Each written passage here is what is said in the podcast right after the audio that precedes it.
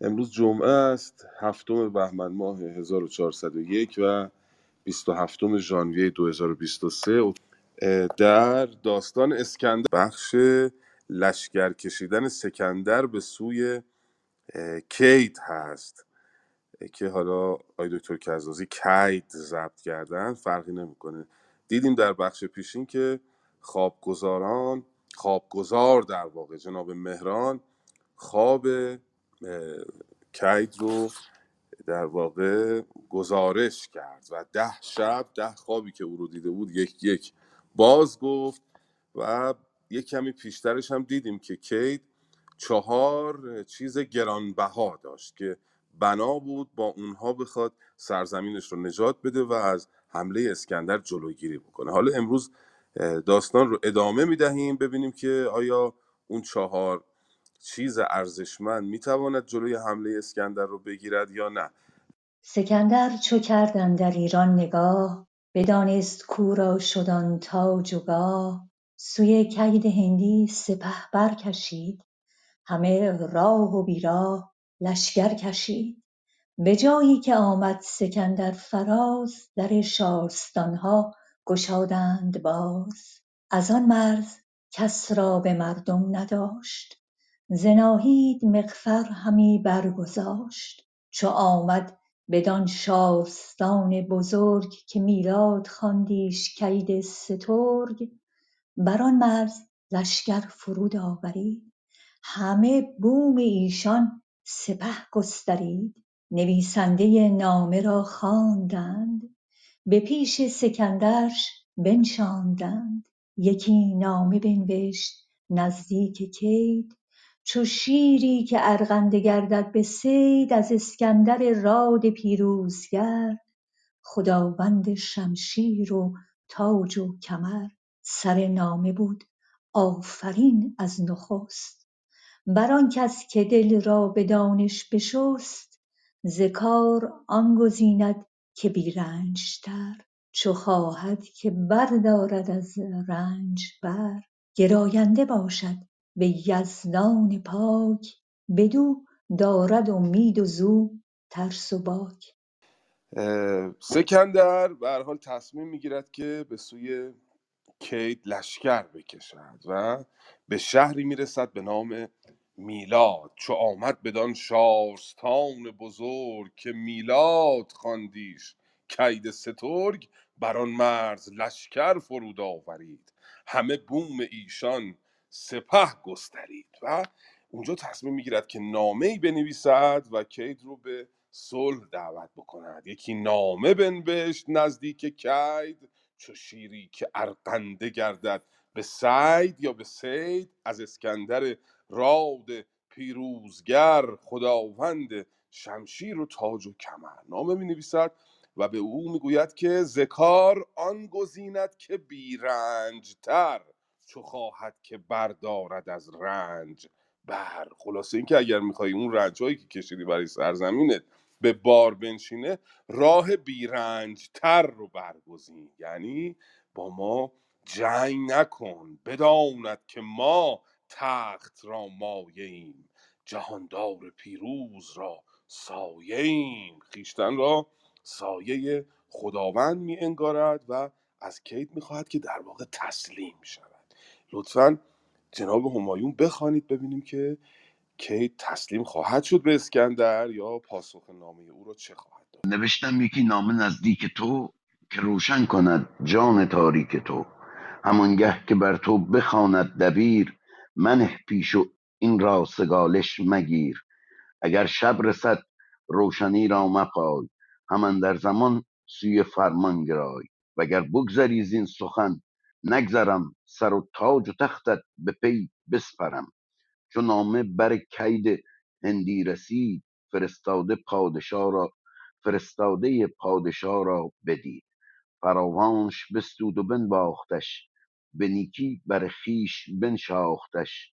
بدو گفت شادم به فرمان اوی زمانی نگردم ز پیمان اوی. ولیکن بر این گونه ناساخته بیایم دمان گردن افراخته. نیاید پسند جهان آفرین به نزدیک آن شاه پادشاه زمین. همانگه بفرمود تا شد دبیر قلم خواست هندی و چینی حریر. مر آن نامه را زود پاسخ نوشت بیاراست برسان باغ بهشت. نخست آفرین کرد بر کردگار. خداوند پیروزگر خداوند پیروز پروردگار. خداوند بخشنده دادگر خداوند مردی و هوش و هنر. دگر گفت کز نامور پادشاه نپیچد سر مردم پارسا.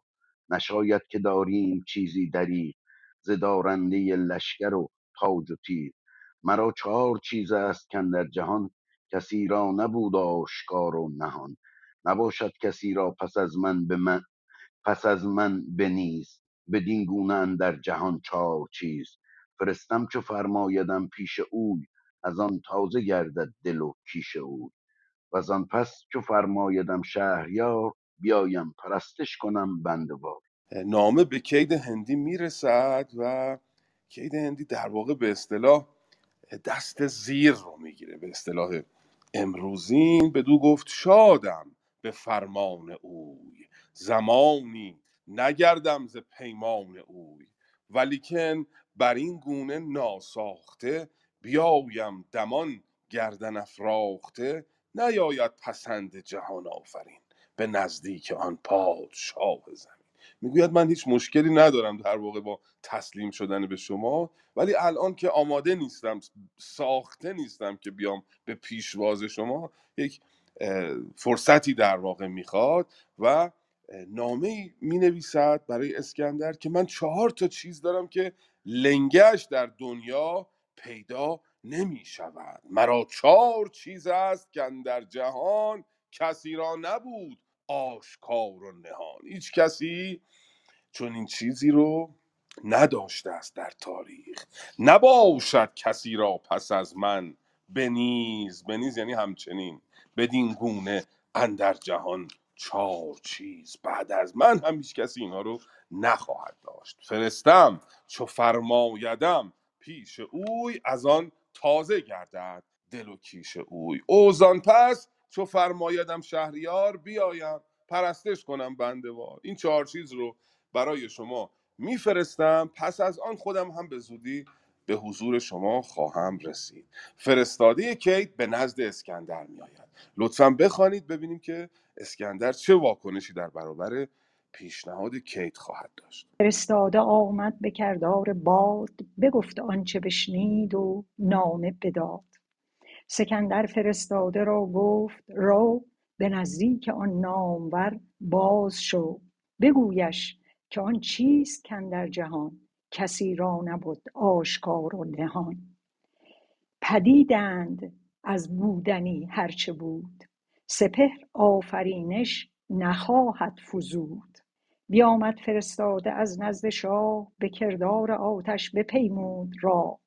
چنین گفت با کید کاین چار چیز که کس را به گیتی نبوده است نیز همی شاه خواهد بداند که چیست که نادیدنی پاک نابودنی است.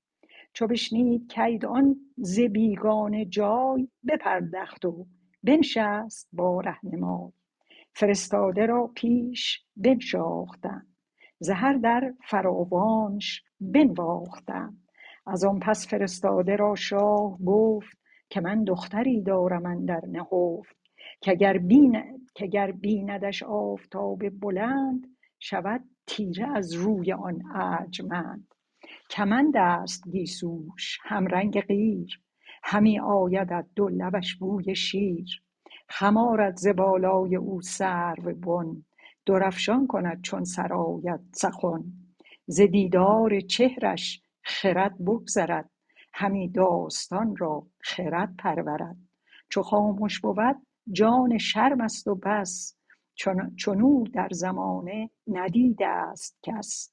سپهبد نژاد است و یزدان پرست دل و شرم و پرهیز دارد به دست.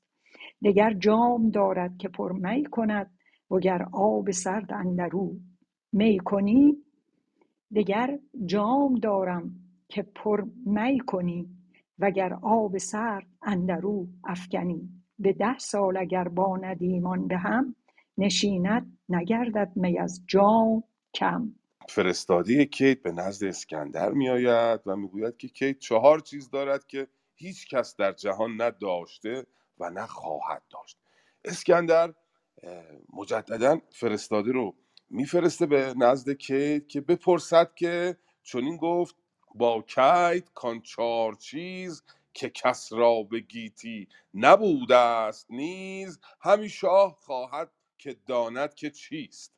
که نادیدنی پاک نابودنی است. یعنی چیزی که ندیدیم انگاری که نیست دیگه. شما نشان بده که این چهار چیز چیست. چو بشنید کید آن ز بیگانه جای بپردخت و بنشست با رهنمای جای رو پرداخت جای رو تویی کرد و با اون فرستاده نشست با فرستاده اسکندر و به او توضیح داد که من چه چیزهایی رو دارم.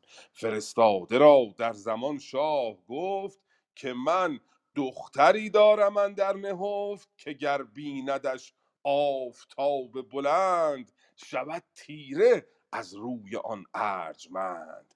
کمند است گیسوش همرنگ قیر همی آید از دو لبش بوی شیر. از لبانش هنوز بوی شیر میآید. یعنی بسیار جوان است. خم آرد ز بالای او سرو بن.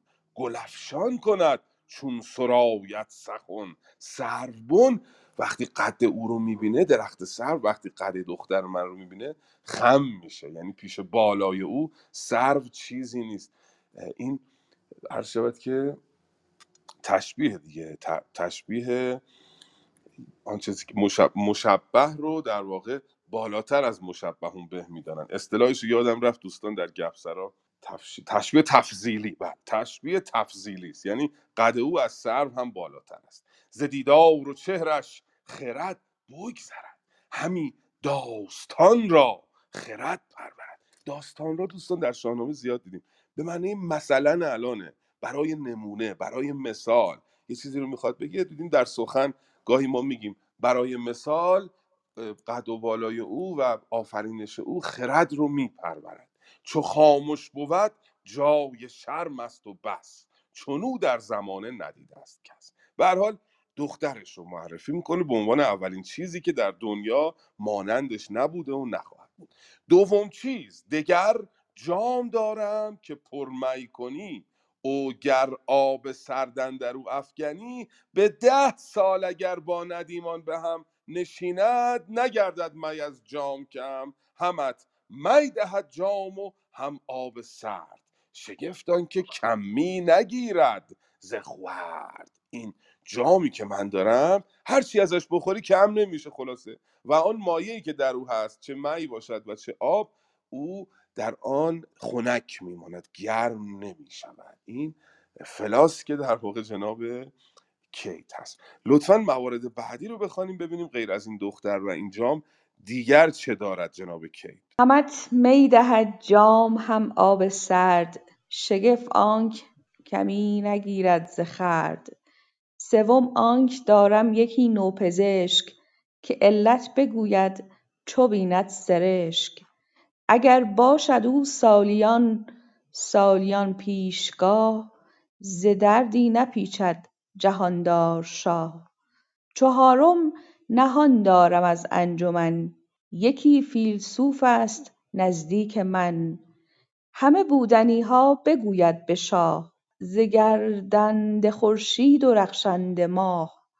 فرستاده نامور بازگشت پی باره با باد انباز گشت بیامد چو پیش سکندر بگفت دل شاه گیتی چو گل برشکفت بدو گفت اگر باشد این گفته راست بدین چار چیز او جهان را بهاست.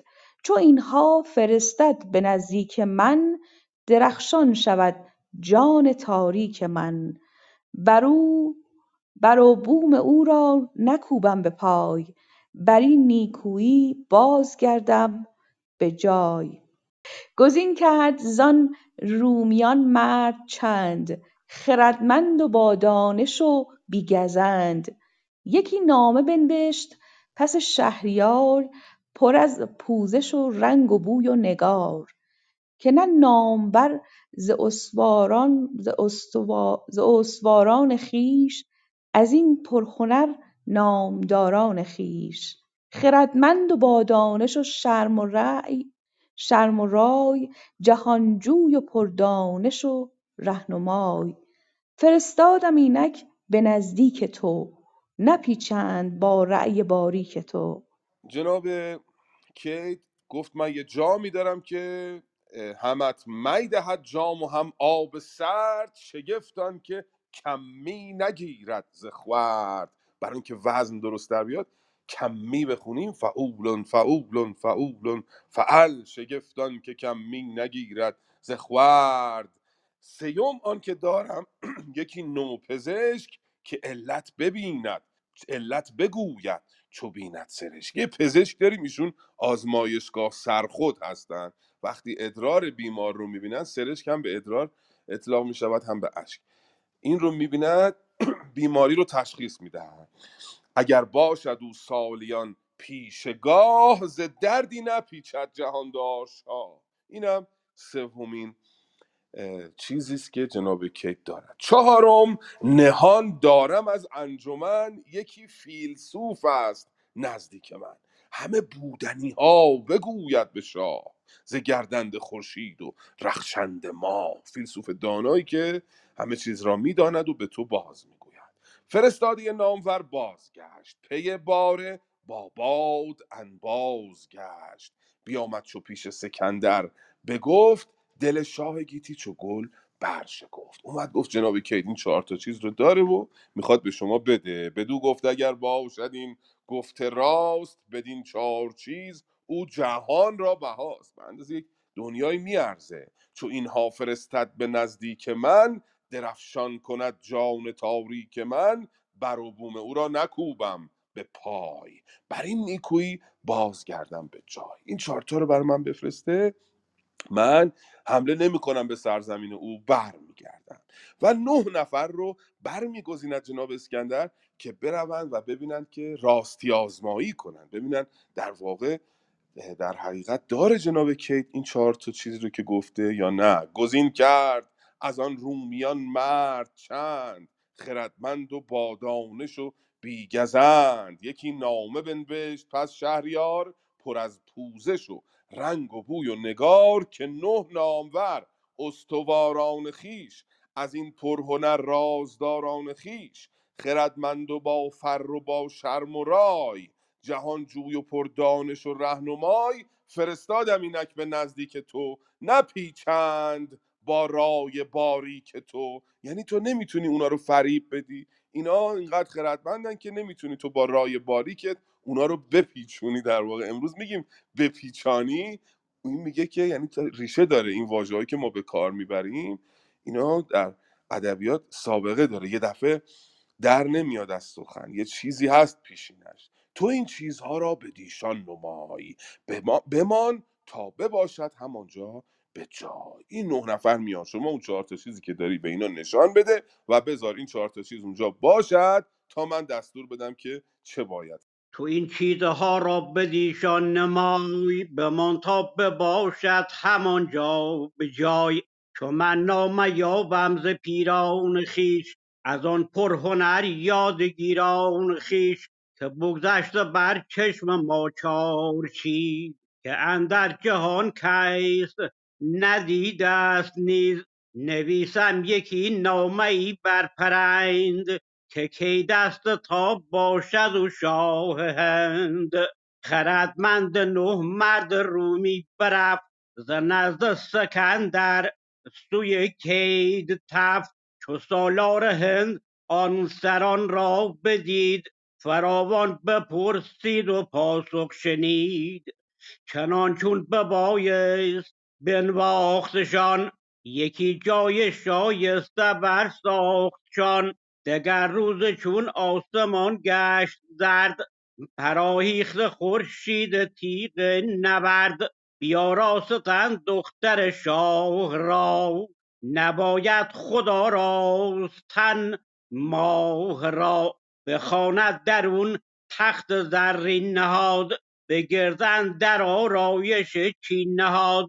نشست از بر تخت خورشید چر نشست از بر تخت خورشید چر ز تابنده تر بر سپر و رفتند بیدار و رفتند بیدار. نه مرد پیر زبان چرب و گوینده و یادگیر.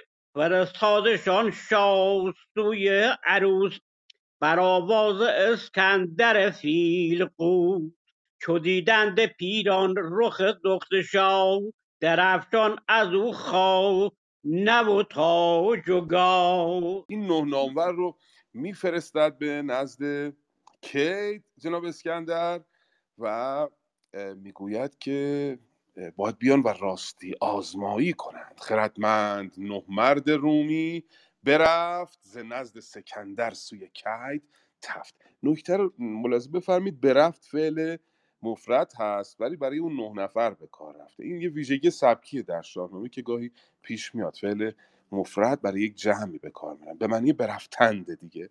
نه تا مرد خردمند رفتن. چو سالار هندان سران را بدید فراوان بپرسید و پاسخ شنید. چنان چون ببایست بنواختشان چنان چون ببایستم قید زیبایی است. یعنی اونجوری که باید اونا رو تحویل گرفت. یکی جای شایسته برساختشان دگر روز چون آسمان گشت زرد براهیخت خورشید تیغ نبرد. برآمدن صبح رو ببینید دوباره فردوسی اینطوری امروز دیگه اینجا دیگه تشبیه کرده که وقتی آسمان زرد میشه و خورشید تیغش رو می‌کشد می‌خواد بگه صبح شد نمیگه صبح شد میگه خورشید تیغ نبرد رو کشید. به صد زمان زبان فردوسی بزرگ صبح رو توصیف کرده. سبک خراسانی یکی از ویژگیاش همینه. توصیف طبیعت و به ویژه توصیف صبح شدن و شام شدن. بیاراستند دختر شاه را.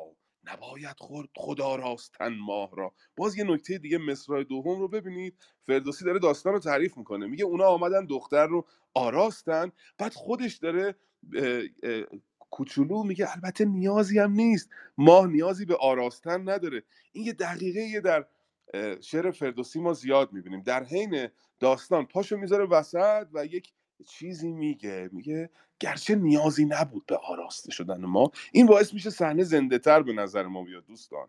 یعنی شما دارید یه چیزی توصیف می‌کنید بعد یه جمله‌ای که نظر خودتونه میگید.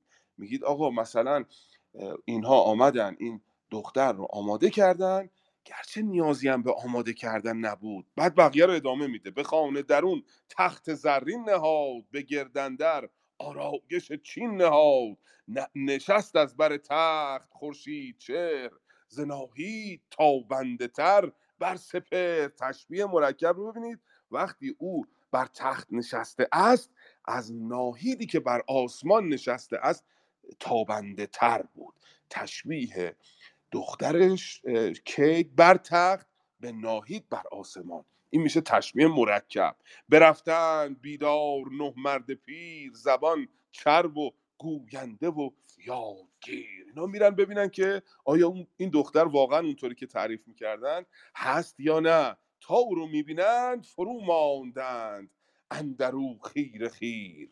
ز دیدار او سست شد پای پیر. خردمند نه پیر مانده به جای زبانها پر از آفرین خدای دختر رو که دیدن سست شدن و نام خدا رو آوردن که چقدر او زیباست. نه جای گذر دید از ایشان یکی نزو چشم برداشتند اندکی. وقتی او رو دیدن که چقدر زیباست این نه نفر نتونستن چشم از او بردارند. چو فرزانگان دیرتر ماندند کس آمد بر شاهشان خواندند.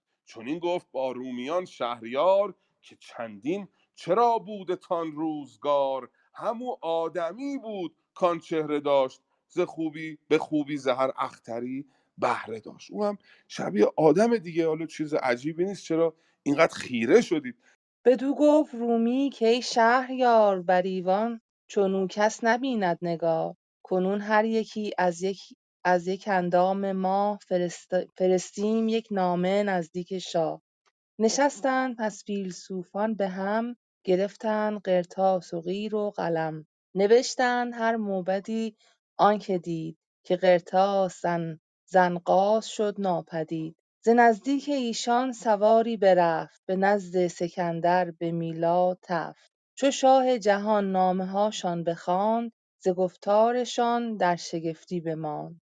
به نامه هر اندام او را یکی صفت کرده بودند زو اندکی. بدیشان جهاندار پاسخ نوشت که بخ بخ که دیدند پیران بهشت. کنون بازگردید با چار چیز بر این بر فزونی مخواهید نیز. چو منشور و عمد من او را دهید شما با فغستان بنه برنهید.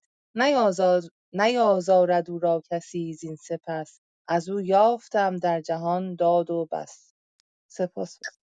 بسیار سپاسگزارم مهربانوی مهرارای بله این فیلسوفان گفتن که اینقدر این دختر زیباست ما می نشینیم و هر کدام یک اندام این دختر رو توصیف می‌کنیم. نشستن پس فیلسوفان به هم گرفتن قرتاس و قیر و قلم. قرتاس کاغذ است قیرم همون مرکبی است که اینا توش به اصطلاح قلم رو می‌زنن و قلم رو گرفتن نوشتند هر موبدی آن که دید که قرتاس زنقاس شد ناپدید. انقاس یعنی مرکب. اینقدر توصیف کردن این خانوم رو هر کدوم هم تازه یک اندامشو داشتن توصیف می‌کردن. دیگه کاغذ سیاه شد از این توصیفات. ز نزدیک ایشان سواری برفت به نزد سکندر به میلاد تفت. فرستاده آمد و نامه اینها رو آورد. سکندر که نامه ها رو خوند دید که به نامه هر اندام او را یکی صفت کرده بودند زو اندکی. به دیشان جهاندار پاسخ نوشت که بخ بخ که دیدند پیران بهشت. بخ بخ همون به بهه چون مخرج ه و خ نزدیک به همه گفتیم در دستور تاریخی زبان. اون حروفی که به هم نزدیکن گاهی بدل میشن. هرس کردیم مثل ف و پ مثلا. مثل و و ب. و اینجا هم می‌بینیم مثل خ و ه به هم بدل. همون به بهه اسکندر میگه به به اینا بهشت انگار دیدن که اینجوری توصیف کردن. کنون باز گردید با چهار چیز. بر این بر فزونی مخواهید نیست. دیگه بقیهش هم نیازی نیست راستی آزمایی کنید. اون جام و فیلسوف و پزشک. چون همین اولی رو که توصیف کردن او فهمید که مثل اینکه جناب کیت راست گفته که یک دختر زیباییش نه پیرمرد فیلسوف رو حیران خودش کرده پس بقیه حرفاش هم راسته. چون منشور و عهد من او را دهید شما با فقستان بنه بر نهید. فقستان همون روی پوشیدگان رو میگن همون مشکوی شاهی رو میگن. و منظورش همین دختره دیگه. دیگه اینو مال خودش می‌دونه روی پوشیده. از آن اسکندر خواهد شد از این به بعد. دختر جناب کیت میگه که شما اون چهار تا چیز رو بگیرید منشور و عهد من رو بدهید به جناب کیت. یعنی امضا کنید که شما بر این سرزمین همچنان پادشاهی و من حمله نمی‌کنم به سرزمین شما. ولی خب دیگه زیر دست منی دیگه گماشته منی منشور و عهد من رو داری. در نامه باستان عهد به اشتباه عمد تایپ شده. برای اطمینان از آقای دکتر کزازی هم استعلام کردم اشتباه تایپ شده. همون عهد هست. دوستانی که نسخه کاغذی دارن عمد رو تبدیل به عهد بکنن نیازارد او را کسی زین سپس از او یافتم در جهان. داد و بس. هیچ کسی کید رو دیگه آزار نده. برگردید بیاید پیش من. حالا بخوانید ببینیم این چهار چیزی که این فرستادگان از نزد کید هندی به اسکندر به نزد اسکندر خواهند آورد. اینها کیفیتش چیست و قدری دقیق تر در بقیه داستان خواهیم فرستاده برگشت زان مرز و بیامد به نزدیک پیران روم. چو آن موبدان چو آن موبدان پاسخ شهریار بدیدند با رنج دیده دی- با رنج دیده سوار از ایوان به نزدیک شاه آمدند. بر آن نامور بارگاه آمدند. سپهدار هندوستان شاد شد که از رنج اسکندر آزاد شد. بروبر بخواندند بروبر بخواندند پس نامه را چو پیغام آن شاد خودکامه را. گزین کرد پیران صد از هندوان خردمند و گویا و روشن روان در گنج بیرنج بگشاد شاه گزین کرد از آن یاره و تاج و گاه همان گوهر و جامعه نابرید, نابرید ز چیزی که شایسته تر برگزید. ببردند سیصد شتر و سیصد شتروار بار همان جامه و گوهر شاهوار. صد شتر همه بار دینار بود. صد شتر ز گنج درم بار بود. یکی مهد مهد پرمایه از او تر بر او یافته زر و چند گوهر فرستاده اسکندر میره به نزد کیت که به او بگه بله اسکندر بر تو بخشوده است و قرار تو اینجا پادشاه بمانی. فقط اون چهار چیز رو بده که من ببرم. فرستاده برگشت از آن تازه بوم بیامد به نزدیک پیران روم چون موبدان پاسخ شهریار بدیدند. با رنج دیده سوار. رنج دیده سوار همین فرستاده است که پیام اسکندر رو آورده. وقتی که اون موبدان کید هندی این فرستاده و این نامه که آورده از طرف اسکندر رو دیدند از ایوان به نزدیک شاه آمدند. بدان نام ور بارگاه آمدند. دویدن اومدن پیش کید و خبر دادن که اسکندر نامه برای تو نوشته. سپهدار هندوستان شاد گشت که از رنج اسکندر آزاد گشت. بروبر بخواندند پس نامه را چو پیغام آن شاه خود کامرا گزین کرد صد مرد از آن هندوان خردمند و گویا و شیرین زبان. در گنج بیرنج بگشاد شاه.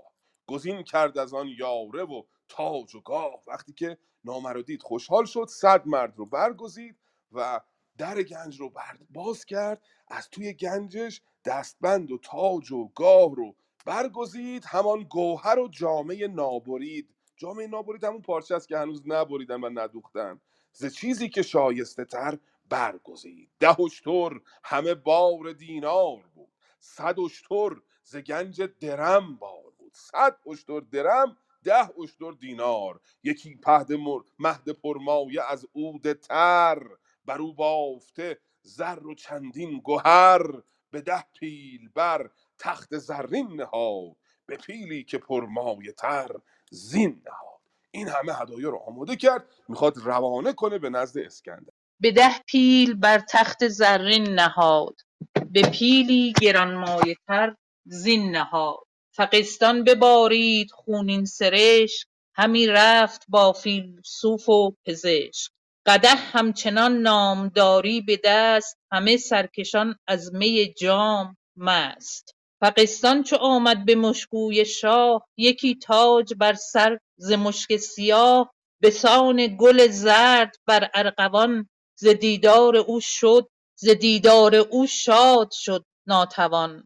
چو سرو سهی بر سرش گرد ماه نشایست کردن به مه بر نگاه. دو ابرو کمان و دو نرگس دژم سر زلف را تاب داده به خم. دو چشمش دو چشمش چو دو نرگس اندر بهشت تو گفتی که از ناز دارد سرشت. سکندر نگه کرد بالای او همان موی و روی و سر و پای او. همی گفت کاینت چراغ جهان همی آفرین خواند اندر نهان. بدان دادگر کو سپهر آفرید بران گونه بالا و چهر آفرید. هدایا رو آماده می‌کنن با این دختر میفرستن و دختر وقتی که از پدر جدا می‌شود فقستان ببارید خونین سرش کمی رفت با فیلسوف و پزشک. این دختر به حال وجه مصالحه قرار گرفته دیگه. بهای این صلح یک انسان است در واقع او که داره میره به مشکوی اسکندر. در بخش پیشین هم خاطرتون هست. وقتی اسکندر روشنک دختر دارا رو هم گرفت او هم که داشت می‌رفت میگه ببستند آزین به شهر اندرون.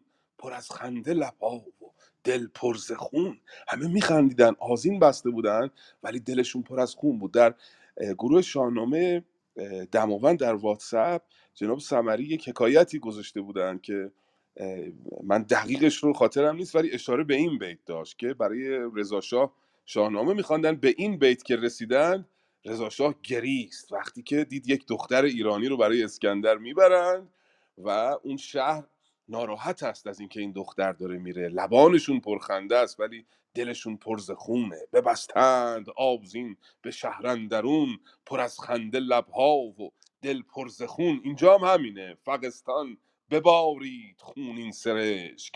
همی رفت با فیلسوف و پزشک. او داره میره اما گریان است. قده همچنان نامداری به دست. همه سرکشان از می جام مست. اون قدهی که هیچ وقت می درش تمام نمی‌شد هم دست اینا بود همه میخوردن و مست بودن و می‌رفتن. تمام هم نمی‌شد. فقستان چو آمد به مشکوی شاه یکی تاج بر سر ز مشک سیاه به سان زره.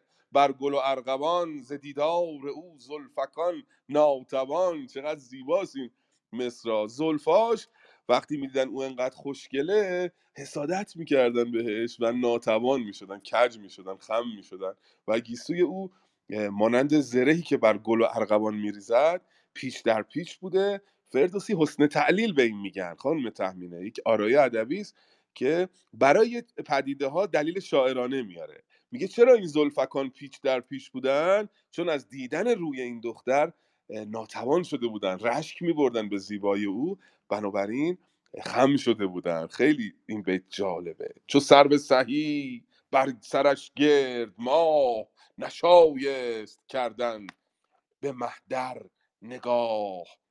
میگه که انقدر او زیبا بود مثل سروی که بر سرش یه ماه گردی هست انقدر زیبا بود دیگه شایسته نبود آدم به ماه نگاه بکنه. نیازی نیست به ماه نگاه بکنه به این دختر نگاه می‌کنه. نشایست کردن به مهدر نگاه دو ابرو کمان و دو نرگس دو جم اینجا نرگس استعاره است از چشمان او. چشمان دو جم چشمان غمگین گونه. سر زلف ناتاب داده به خم. او زلفش بدون اینکه ببرنش آرایشگاه و از این وسایل تاپ دادن مو که من نامشو نمی‌دونم چیه از اونا استفاده بکنن. خود به خود خم داشته. سر زلف ناتاب داده به خم. دو چشمش چو دو نرگس در بهشت. تو گفتی که از باده دارد سرشت. اینقدر این چشاش خمار بوده. فابریک به قول امروزی ها خمار بوده. نیازی به باده نوشی نداره. اصلا سرشتش از باده است. چشمان او. چقدر فردوسی توانمنده در شعر قنایی و در تغزل حتی. درسته که پروردگار حماسه است. اما در ادبیات قنایی هم وقتی وارد میشه در همون ماجرای رودابه یا همین توصیف این بانو رو ببینید که چقدر هنرمنده چقدر دقیق و ظریفه. سکندر نگه کرد بالای اوی همان موی و روی و سراپای اوی. همی گفت کینت چراغ جهان؟ کینت حرف شگفتی است واژه شگفتی است. همی آفرین خواند اندر نهان بر آن دادگر کو سپهر آفرید بر آن گونه بالا و چهر آفرید. گفت زه زه چه آفریده ای به نامی زد بفرمود تا هر که بخرد بودند بر آن لشکر روم موبد بودند نشستند و او را به آیین بخواست به رسم مسیحا و پیوند راست. او رو به آیین خواست. دیدید دختر دارا رو هم مادرش رو فرستاد برای خواستگاری. این ویژگی های مثبتی که در شاهنامه از اسکندر ذکر شده است و در واقع در تاریخ اونچنین نبوده. ولی در منابعی که فردوسی ازش بهره گرفته فردوسی اسکندر یک آدم بسیار خردمندی است که ظلم به جاهایی که اونجا رو تسخیر می‌کنه نمی کند بر او ریخت چند دینار چندان ز گنج که شد ماه را راه رفتن به رنج. اینقدر سرش دینار ریخت که اون دختر دیگه راه نمی‌تونست بره. اینم اقراقه بخش بعدی جناب اسکندر می‌خواد اون فیلسوف رو بیازماید. یک ماجرای عجیب و غریبی اینجا بین اسکندر و فیلسوف اتفاق میفته خیلی دقیق و جالبه. لطفا بخوانیم ببینیم چجوری اسکندر فیلسوف رو میازماید. چو شد کار آن سربن ساخته. به آیین او جای پرداخته. بپردخت از آن پس به داننده مرد که چون خیزد از دانش اندر نبرد. پر از روغن گاو جامی بزرگ فرستاد زی فیلسوف سترگ. که این را بدان که این را به اندامها در بمال. سرین و میان و بر و پشت و یال بیاسای تا ماندگی بفگنی به دانش مرا جان و مغز افگنی چو دانا به روغن نگه کرد گفت که این بند بر من نشاید نهفت. به جام اندر افگند سوزن هزار. فرستاد بازش بر شهریار. به سوزن نگه کرد شاه جهان بیاورد آهنگران را نهان. بفرمود تا گرد بگداختند. از آهن یکی مهره ای ساختند. سوی مرد دانا فرستاد زود. چو دانا نگه کرد و آهن پسود. فرستاد از آن آهن تیره رنگ یکی آینه کرده روشن چو زنگ. ببردند نزد سکندر به شب وزان راز نگشاد بر باد لب. سکندر نهاد آینه زیر نم همی بود تا شد سیاه و دژم بر فیلسوفش فرستاد باز بر آن کار شد رمز آهن دراز. خردمند بزدود آهن چو آب فرستاد بازش هم اندر شتاب. این ماجرا خیلی جالب بود و پیچیده. خیلی خلاصه و مفید خدمتتون بگم که جا بیفته چی شد. این اسکندر می‌خواد جناب فیلسوف رو بیازماید. یه مقدار روغن به او برای اون میفرسته میگه این رو به اندامهات بمال. بیاسای تا ماندگی بفگنی به دانش مرا جان و مغز آگنی. آمدی از راه این روغن رو به خودت بمال تا استراحت بکنی. اون جناب فیلسوف روغن رو می‌گیره هزار تا سوزن توی اون روغن میریزه و دوباره روغن رو برای اسکندر میفرسته. جناب اسکندر آهنگران رو میاره این خورده های آهن رو این سوزن ها رو بر میداره دوباره میگدازد و یک مهره ای از آهن می‌سازه. دوباره این مهره رو میفرسته برای فیلسوف. جناب فیلسوف مهره رو می‌گیره او رو به اصطلاح میپساید و براغش می‌کنه به شکل آینه در میاره.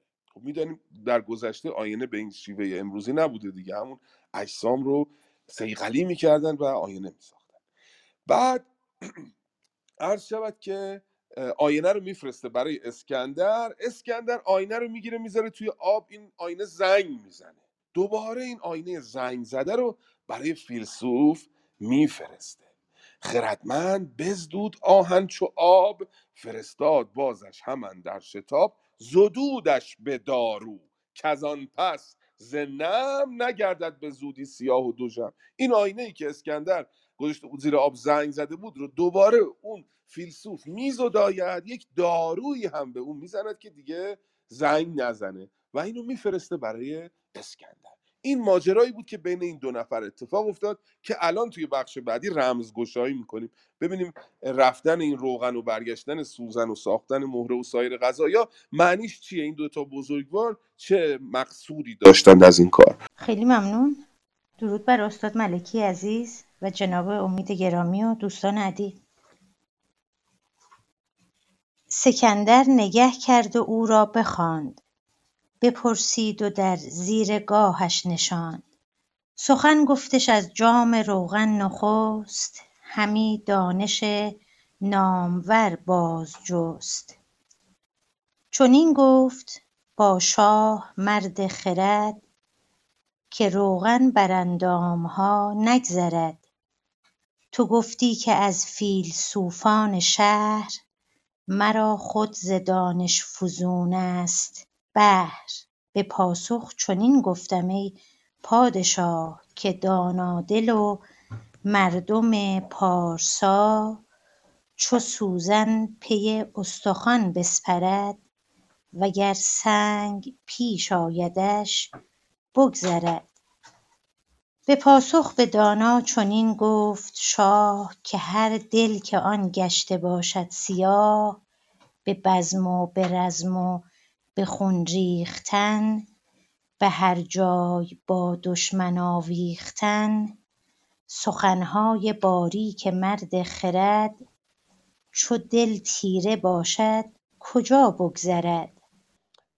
این گفتگو این ماجرای رد و بدل شدن این مواد میان اینها داستانش الان می‌خواد آشکار بشه. اسکندر فیلسوف رو فرا می‌خواند و می‌گوید که خب بگو که داستان چی بوده؟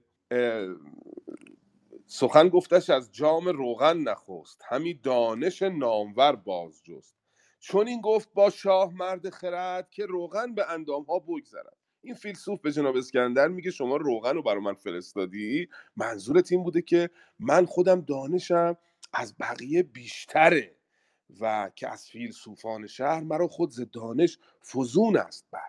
چون این روغن از پوست میگذره و نفوذ می‌کنه به بدن منظور تو از فرستادن این روغن این بود که من دانشم از فیلسوفان بیشتره. و من که این سوزن ها رو ریختم تو روغن برای تو باز پس فرستادم منظور من این بود که دانا دل مردم پارسا چو سوزن پی و استخوان بشمرد. اگر سنگ پیش آیدش بشکرد. در نسخه من نوشته بشکرد. نسخه خواهم دکتر که چیزش مرجعش مسکو هست یه واژه دیگه. این جناب فیلسوف میگه که اینطوری نیست. اگر دانش شما مثل روغن از پوست میگذره دانش آدم پارسا که من باشم مثل سوزن از اندام ها میگذرد و استخوان و پی, پی انسان رو سوراخ می‌کنه.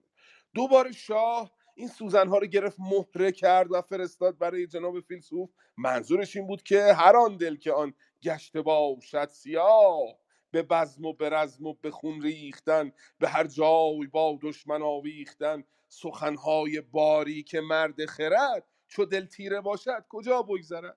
این مهره که اسکندر درست کرد برای فیلسوف منظورش این بود که من در جنگیدن در کشتن اینا دلم دیگه سیاه شده. اون علم تو دانش تو نصیحت تو دیگه در من اثر نمی‌کنه. جناب فیلسوف اون مهره اسکندر رو گرفت و آینه کرد او رو زدود. توضیحش حالا اینه. میگه که تو را گفتم این خوب گفتار این خوب گفتار من روان و دل و رای هوشیار من سخن دارد از موی باریکتر. تو را دل از آهن نتاریکتر. مهره رو که به شکل آینه در آوردم منظورم این بود که تو دلت دیگه از آهن تاریکتر نشده که. من با سخنم با کردارم یه کاری می‌کنم این آهن به شکل آینه در بیاد. چه برسه به تو؟ یعنی دانش من به کار تو میاد و من می‌تونم تو رو هم درستت بکنم. جناب اسکندر دوباره آهن و گذاشت زنگ زد. منظورش چی بود؟ منظورش این بود که تو گفتی بر این سالیان برگذشت ز خونها دلم پرز زنگار گشت. چگونه به راه آید این تیرگی؟ چه پیچم سخن را بدین خیرگی؟ جناب اسکندر گفت دل من مثل آینه زنگار بسته است. به خاطر جنگ هایی که کردم آدمایی که کشتم مثل زنگ شده و اینو فرستاد برای فیلسوف.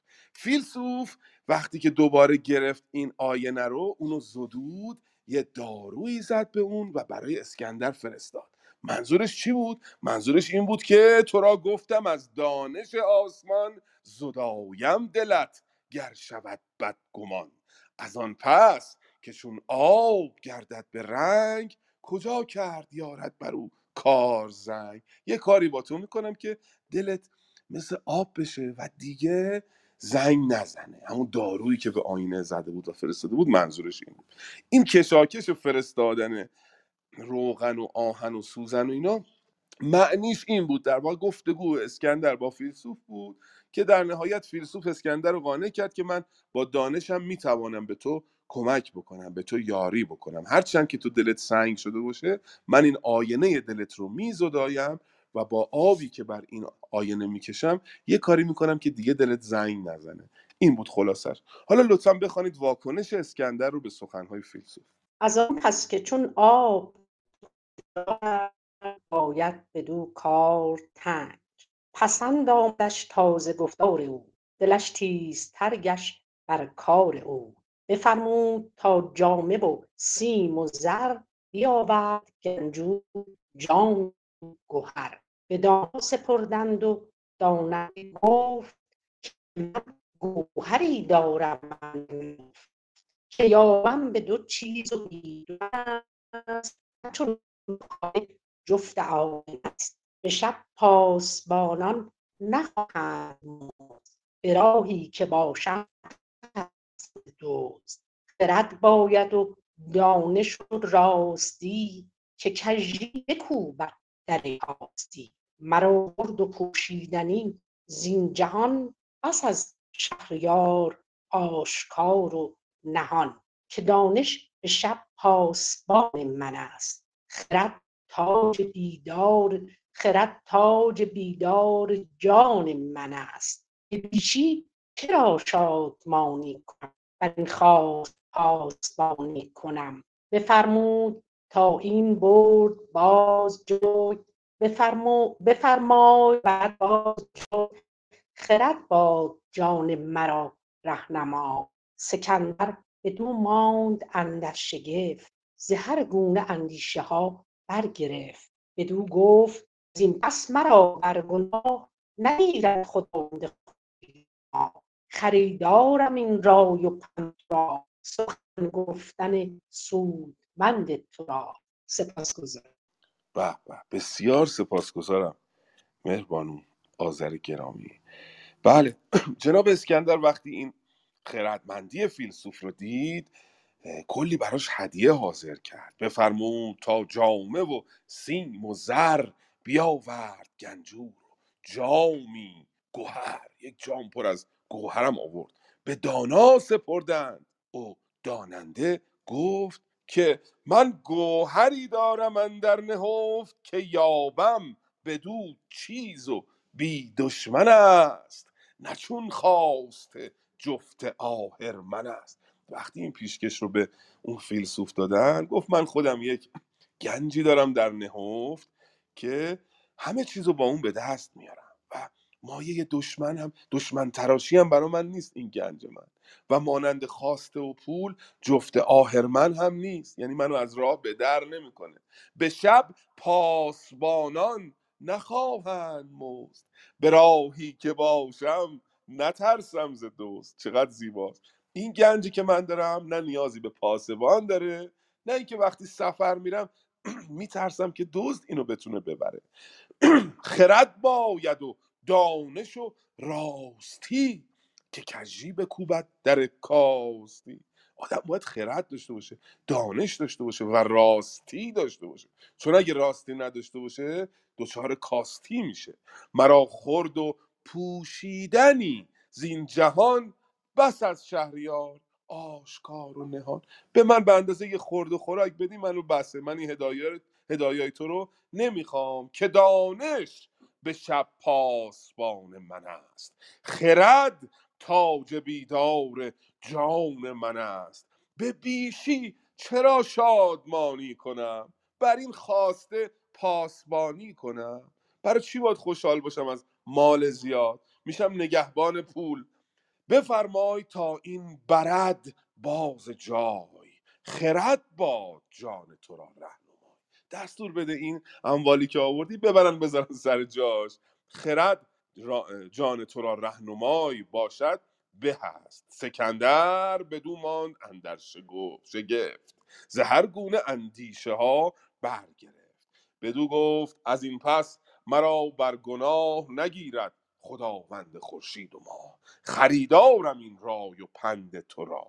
سخن گفتن سودمند تو را. دیگه از این به بعد تو به درد من می‌خوری و من اگر به نصایح تو عمل بکنم دیگه مشکلی پیش نمیاد که خداوند بخواد مرا بر گناهی بگیرد. بفرمود تا رفت پیشش پزشک که علت بگفتی چو دیدی سرشک. سر دردمندی بدو گفت چیست که بر درد آن کس بباید گریست. بدو گفت هر کس که افزون خورد چو بر خوان نشیند خورش نشمرد. نباشد فراوان خورش تندرست بزرگ آنکه او تندرستی بجست. بیامیزیم اکنون تو را داروی گیاها فراز آرم از هر سوی. که همراه باشی تو زان تندرست بباید به دارو تو را تن بشست. همان آرزوها بیفزایدت. چو افزون خوری چیز نگزایدت. همان یاد داری سخنهای نغز بیفزاید اندر تنت خون و مغز. شوی بر تن خویش بر کامگار. دلت شاد گردد چو خرم بهار. همان رنگ چهرت به جای آورد به هر کار پاکیزه رای آورد. نگردد براگنده مویت سپید ز گیتی سپیدی کند ناامید. سکندر بدو گفت نشنیده ام نه کس را ز شاهان چنین دیده ام. گر آری تو این ز دارو به جای تو باشی به گیتی مرا رهنمای. خریدار گردم تو را من به جان شوی بی گزند از بد بدگمان. ورا خلعت و نیکوییها بساخت ز دانا پزشکان سرش برفراخت. پزشک سراینده آمد به کوه بیاورد با خویشتن زان گروه. ز دانایی او را فزون بود بحر همی زهر بشناخت ز پای زهر. مورد بعدی که جناب اسکندر می‌خواد بیازماید پس از اون فیلسوف پزشک است. همون پزشکی که جناب کیت گفته بود لنگش تو دنیا نیست. بفرمود تا رفت پیشش پزشک که علت بگفتی چو دیدی سرشک. همون پزشکی که ادرار رو می‌دید و بیماری رو تشخیص می‌داد. آزمایشگاه سرخود بود در واقع. سر دردمندی بدو گفت چیست که بر درد آن کس بباید گریست؟ مایه همه دردهای دنیا چیه؟ پزشک می‌پرسه.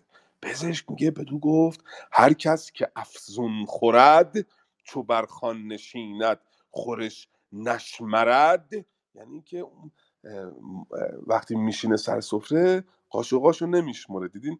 کسانی که رژیم غذایی دارن من 6 تا قاشق باید بخورم ولی بعضیا میشینن اینطوری روی بشقاب تپه درست می‌کنن مخصوصا ما شرقی ها و این کاسه خورش رو برمیگردونیم روی این کاسه روی این برنج و حمله می‌کنیم به سفره. این قدم می‌خوریم که ما البته ماها که اینجاییم نه بعضیا.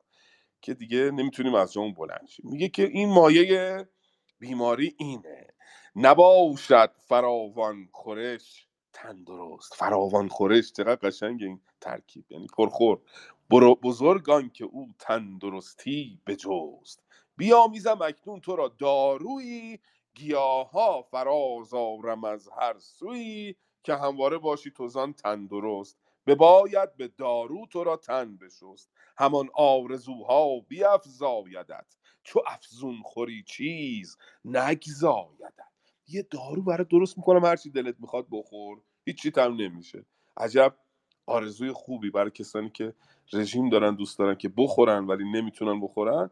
این خودش یک آرزویی می‌تواند بود دیگه. جناب اسکندر جالب دوستان گرامی. هر آرزویی که بشر به ذهنش می‌رسه جناب فردوسی برای اسکندر تلاش کرده که اون رو برآورده بکنه. خیلی نکته جالبی. یعنی جناب اسکندر به نظر من یک چیزی است که در ایران زمین ساخته شده برای اینکه انسانهایی که به آرزوشون نرسیدن از طریق این انسان به آرزوشون برسن. چون گفتیم در تاریخ ما چنین شخصیتی با چنین ماجراهایی نداریم. اصلا کلیت ماجرا زیر سواله. ولی در ادبیات پارسی اینجوریه که هر چیزی که انگار مردم آرزو داشتن به اون نسبت میدن. مثل مثلا همون جامی که هرچی می‌خوری تموم نمیشه یا اون بانوی زیبا یا اون پزشکی یا اون فیلسوف یا همین ماجرای دارویی که هرچی دلت می‌خواد بخوری ولی مریض نشی یا اون داروی جاودانگی که اسکندر به دنبالش میره. اینا همه آرزوهای بشره که ممکنه بهش فکر بکنه که اگر اینا رو داشتم چقدر خوب بود. جناب فردوسی همه اینا رو یک جا هدیه کرده به اسکندر. اون منابعی که جناب فردوسی ازش استفاده کرد. بله. شبی بر تن خویش بر کامگار دلت شاد گردد چو خرم بهار. همان رنگ چهرت به جای آورد. به هر کار پاکیزه رای آورد. نگردد براگنده مویت سپید. براگنده مو چه قشنگه باز. همین ما میگیم موهاش طرف چقدر پرپشته؟ این براگنده یعنی پرپشت. میگه اون موهای پرپشت سفید نمیشه. زگیتی سپیدی کند ناامید. کسی موش سفید میشه از دنیا امیدش کم میشه دیگه. مثلا میگه من دارم رو به پیری می‌برم و من یه کاری می‌کنم که تو موهات سفید نشه سکندر بدو گفت نشنیدم نه کس راز شاهان چنین دیدم گراری تو این نقض دارو به جای تو باشی به گیتی مرا رهنمای. خریدار گردم تو را من به جان شوی بی گزند از بده بدگمان. میگه دست درد نکنه این دارو رو بساز من یه کاری می‌کنم که تو دیگه به هیچ چیزی تو این دنیا نیاز نه جناب پزشک برای اسکندر میره برای تهیه اون داروها. گیاهان کوهی فراوان درود درود فعل ماضی از مصدر درودنه درو کردن کندن گیاه در واقع. با اون درود فرق گیاه ها رو. درود. بیافگن زو هرچه بیکار بود. بیکار یعنی به درد نخور. این گیاهایی که خوب بود و جدا کرد اون به درد نخوراش رو ریخت دور. و از او پاک تریاک ها برگزید. بیاموخت بیامیخت دارو چنان چون سزید. تریاک خب الان یه ماده رو میگن ولی اون موقع به این گیاهانی که خاصیت دارویی داره به صورت عام اطلاق کرده دیگه. گیاهانی که تریاک بوده پادزهر بوده دارو بوده اینا رو جمع کرد اینا رو با هم آمیخت تنش را به داروی کوهی بشست همی داشتش یک زمان تندرست اینا رو تنش رو شست جناب اسکندر و جناب اسکندر خوب شد. یعنی دیگه همون قولی که بهش داده بود که هر چی می‌خوای غذا بخور ولی مریض نمیشه حالش خوب شد. بعد از که حالش خوب شد دچار یه گرفتاری دیگه ای میشه جناب اسکندر. چنان بود که او حالا من توضیح نمیدم این بخشا رو. اینقدر فردوسی زبانش پوشیده است که وقتی او میگه آدم احساس شرم نمی‌کنه. ولی بخوای توضیح بدی کار خراب میشه. همینطوری گوش کنید خودتون دیگه من این سه چهار تا بیت رو توضیح نمیدم. چنان بود که او شب نخفتی بسی بیامیختی شاد با هر کسی. به کار زنان تیز بودی سرش. همین نرم جایی بجستی برش. از آن سوی کاهش گرایید شاه. نداشتن در آن هیچ تن را نگاه. بدون که به تن درستیش فکر بکنه این کار ادامه می‌داد و او سوی کاهش میگرایید. یعنی ضعیف می‌شد.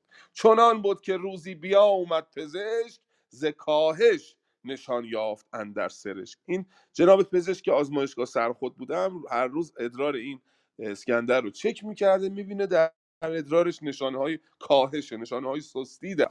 به خفت و خیز زنان جوان پیر گردد به تن بی گمان. و میگه که تو این کار رو ادامه بدهی پیر میشی زود پیر میشی. برانم که بیخواب بودی سه شب. به من بازگویین و بگشای لب. من از دیدن سرشک تو تشخیص دادم که سه شب انگار بیخواب بودی. راستشو به من بگو. سکندر بدو گفت من روشنم.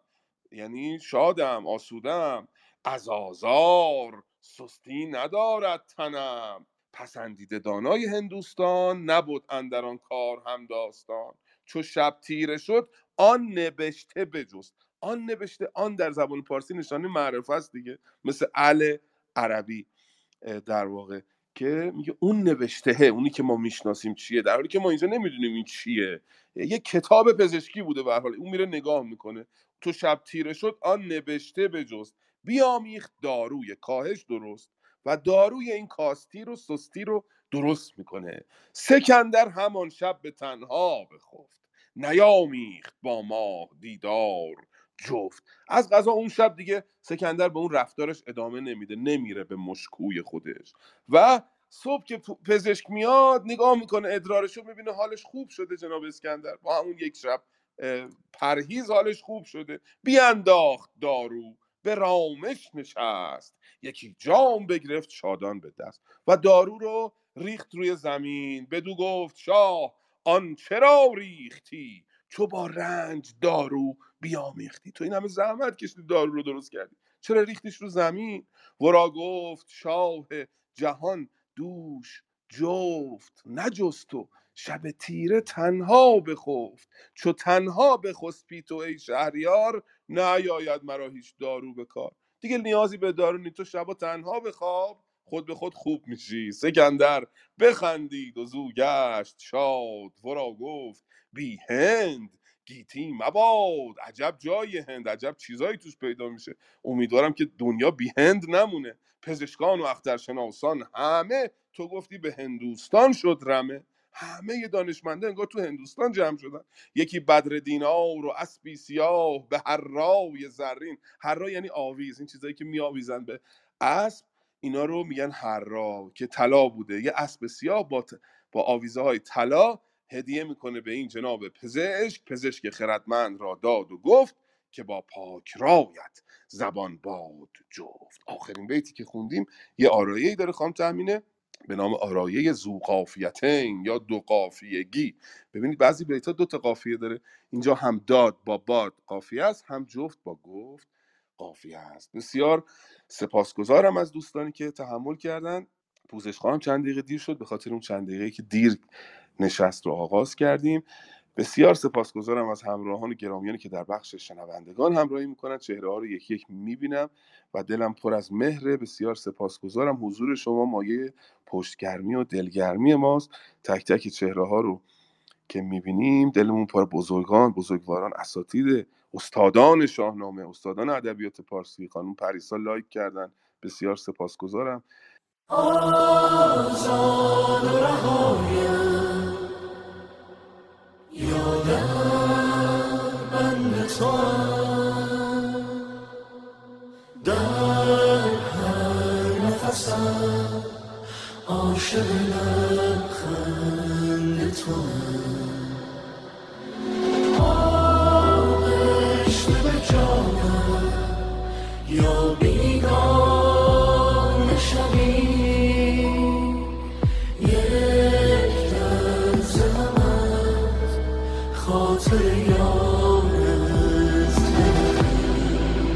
سر تا پا در واهمه کابوسی بی خاتمه.